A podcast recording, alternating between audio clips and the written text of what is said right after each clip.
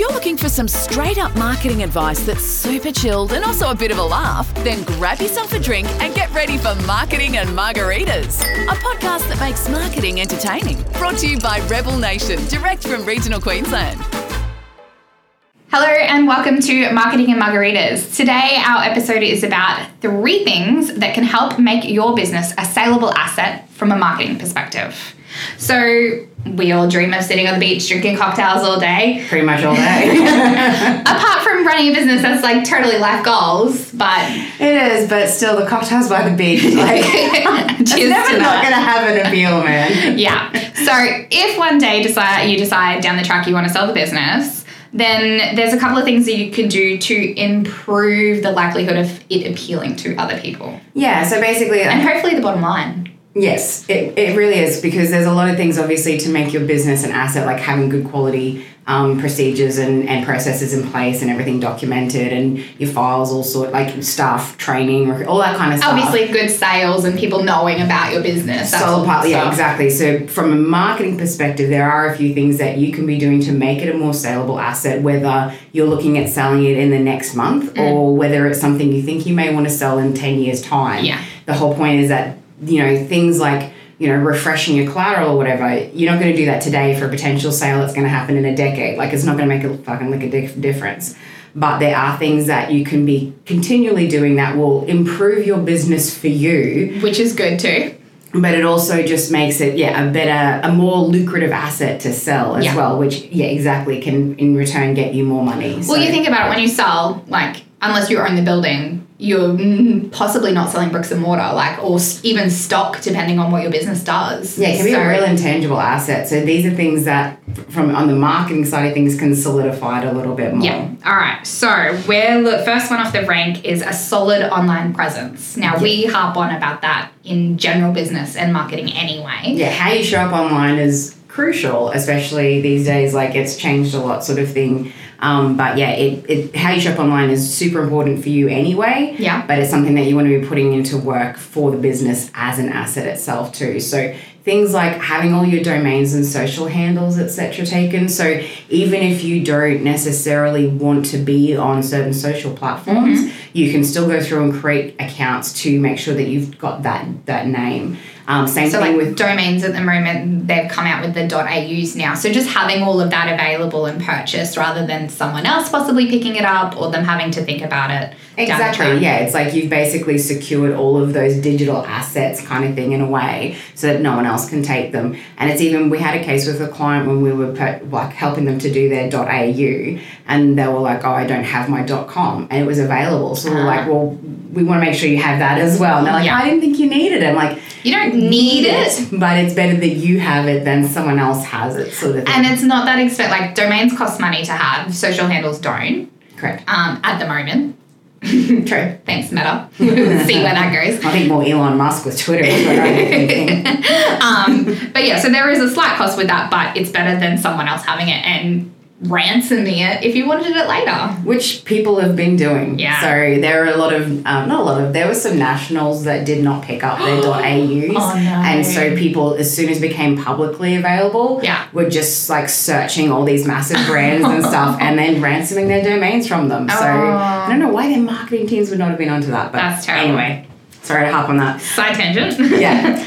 um, so having consistent quality social media presence as well. So That's a big one. yeah building and again this is so important for you but just think about if you were wanting to you know dress up your business for sale you want it to look all pretty Well, having that social media following but also having you know that that consistent quality content just happening so it's something that they can just take over rather than oh my god what are we going to do with this facebook page we may as well shut it down which is what we get from clients when they've bought a business or that you know they've like oh they want to merge. yeah, section they're like, is this even worth doing anything with? Yeah. You know what I mean? Whereas if you've got a really strong, engaged social media presence, then it just makes the business look more attractive because they can just walk in and just keep that going rather than having to start from scratch. But from a buyer's perspective as well is also like if you're going to shop anywhere and you go- Facebook search or social search someone, if they haven't been online for the last month or just once or twice, you're like, how well are they doing? Mm. Like it, you know, it's that visual.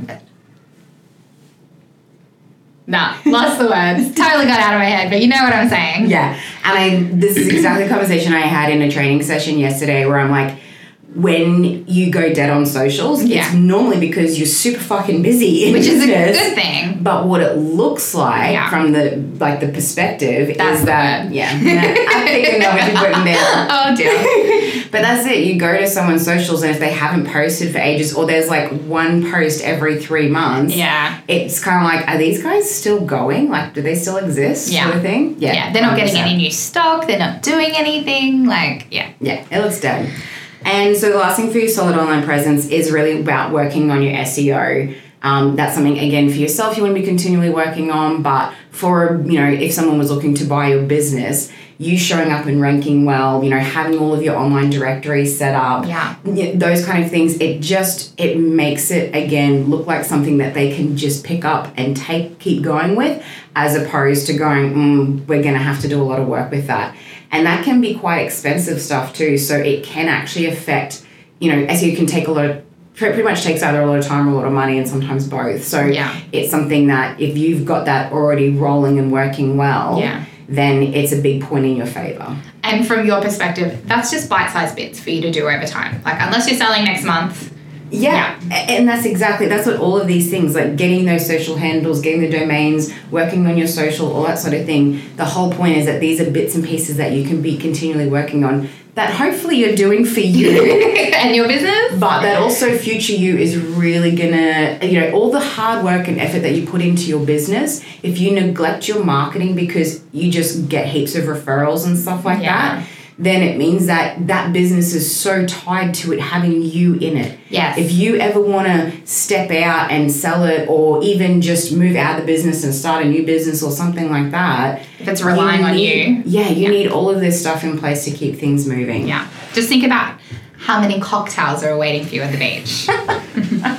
A lot. There's a lot.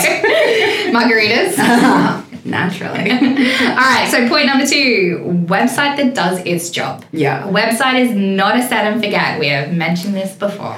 That's it. Putting your website up is not the end, it is the start. We literally use the term it's alive. yeah. Like it's live now. So you have to look after this baby. Yeah, so basically, with your website, you really want it to be taking care of the first part of the customer journey, mm-hmm. which is attracting new leads, letting them, cons- giving them the information that they need to consider you to work out whether you're a good fit for them or not, and then converting them. So bringing in their inquiry or their purchase or whatever. Yeah. That's what you want your website to be doing. Now, putting a new website live, the chances of it doing all of those three things really well as soon as it goes live is is kind of ridiculous. Like it's almost like you can't just expect that something brand new is going to perform perfectly. Like everything needs to be, you know, tested, improved, tweaked, etc. And like anything in marketing, we're going to, you know, use our experience and psychology and all kinds of things to kind of put together what we think is the best starting point.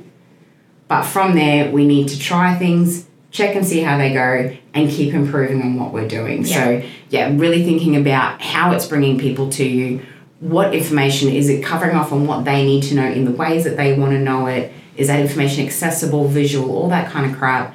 And then, you know, actually converting them, making it easy for them to do business with you. That's that's really what you want from your website. So your website's an asset you will be continually working on. So set aside some time each month or sometime in your calendar and just keep working on that one. Basically and it can be you know what when you say working on it like from a practical perspective that can be even just having a checklist of things that you want to do and once a month ticking something off that checklist like Yeah. I want to get one of my ideal client to actually go through the website and tell me what they see as potential fixes. Um, we need to go through and check that all the links are still working and that we've all the information is correct. All You our know, services and pricing is all current. Our call to action is going to the right place. So it's all that maintenance stuff, and that is on top of the new content that you're going to be adding Yes. with the regular content marketing that you do. So Blog, blogs, case studies, podcasts, news, audio, yeah. video, all that kind new of stuff. stuff.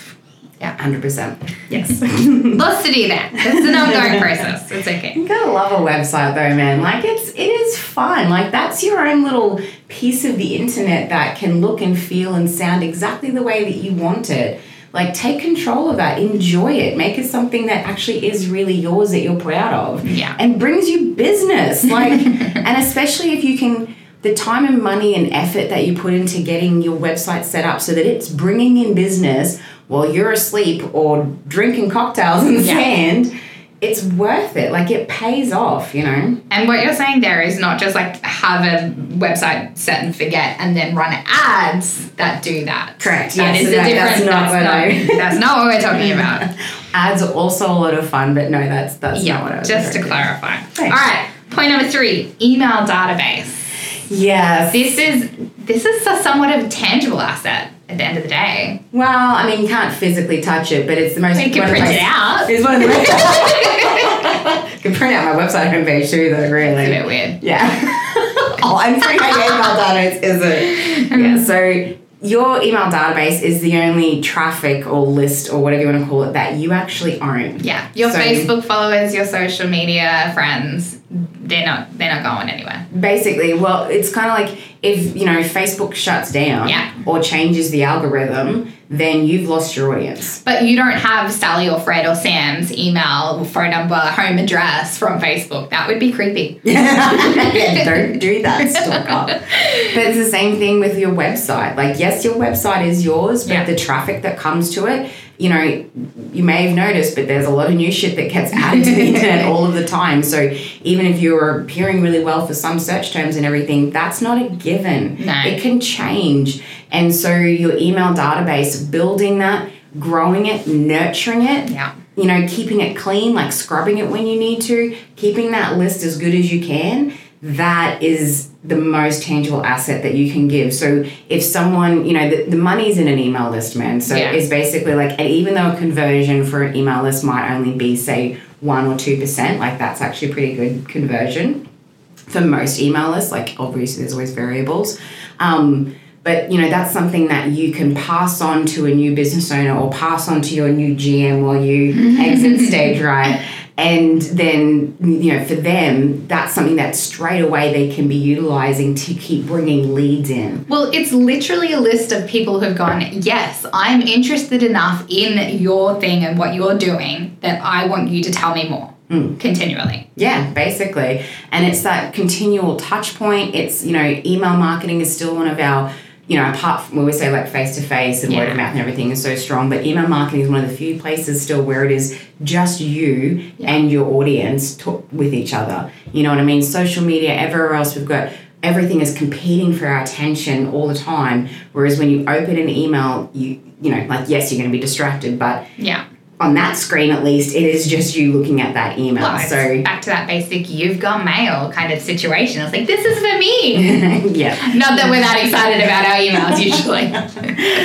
Yes, true. so yeah, definitely one to nurture, not just build it, but actually nurture that list as well because it needs to be an engaged list. Like Lani said, it's about, you know, people have said, yes, I want to keep hearing from you.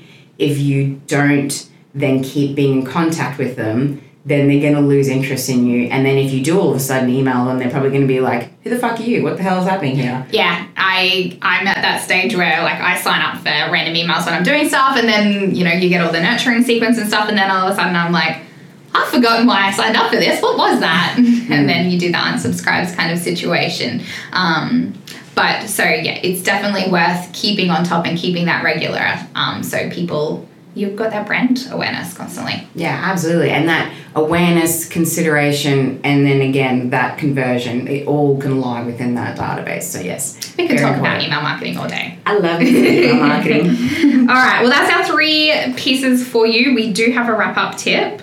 So, whether you're working for an agency or a freelancer, you want to, or your marketing is in house, hopefully it's all nice and neat and tied with a bow, if that's the case. Um, but you want to make sure everything is yours. So, if you've got all your domains and those social handles like we talked about, you want all those passport words somewhere, or at least know where they're coming from or where you're getting billed from them for. You can be paying for the same domain from multiple places. That's an accident that does happen. Yeah, I remember that happening with someone that we both know that time. Yeah. So it's funny now, but it wasn't funny then. But as, and same thing with your website. Yeah. The amount of clients that we see who don't actually have proper access to their own website. Now, I'm not dissing web develop. I'm sort of dissing web developers who do that a little bit, but I do know one who does it, and he actually has a really good reason. It's just the setup, Security. the platform that he has, or whatever. But I just think we need to get past the stage of thinking that clients can't handle having access because at the end of the day, if someone has paid for something to be built, Yeah. That is theirs. It is not yours. You don't expect the builders of your house to still have a key. Yeah, basically. Oh, that's really good enough. That I'll would use be that next creepy. time. Yeah, I just thought of that. And that's basically what it is, It though, is. man. And, And- it's just really, yeah, exactly. You pay for it. They might have built it, but Yeah. you paid for it. It is yours, and you need to have access to it. Whether you stay with them, whether you do stuff where you, yourself or go to someone else, it is Yeah. yours. Yeah, 100%. We're a bit like that with design files. Not every agency is like that. That can be a, a bit of a, a tricky one. Um, but, you know, even keeping all your, pro- your proof copies and your final artworks and stuff, like that's going to make it easier for handing over or reproducing work going forward. So, Hundred percent. yeah. Anyway, good luck. I hope you enjoyed this episode of Marketing and Margaritas. Cheers. Thanks for listening to this episode of Marketing and Margaritas. Find more free marketing tips, tricks, and laughs at rebelnation.com.au.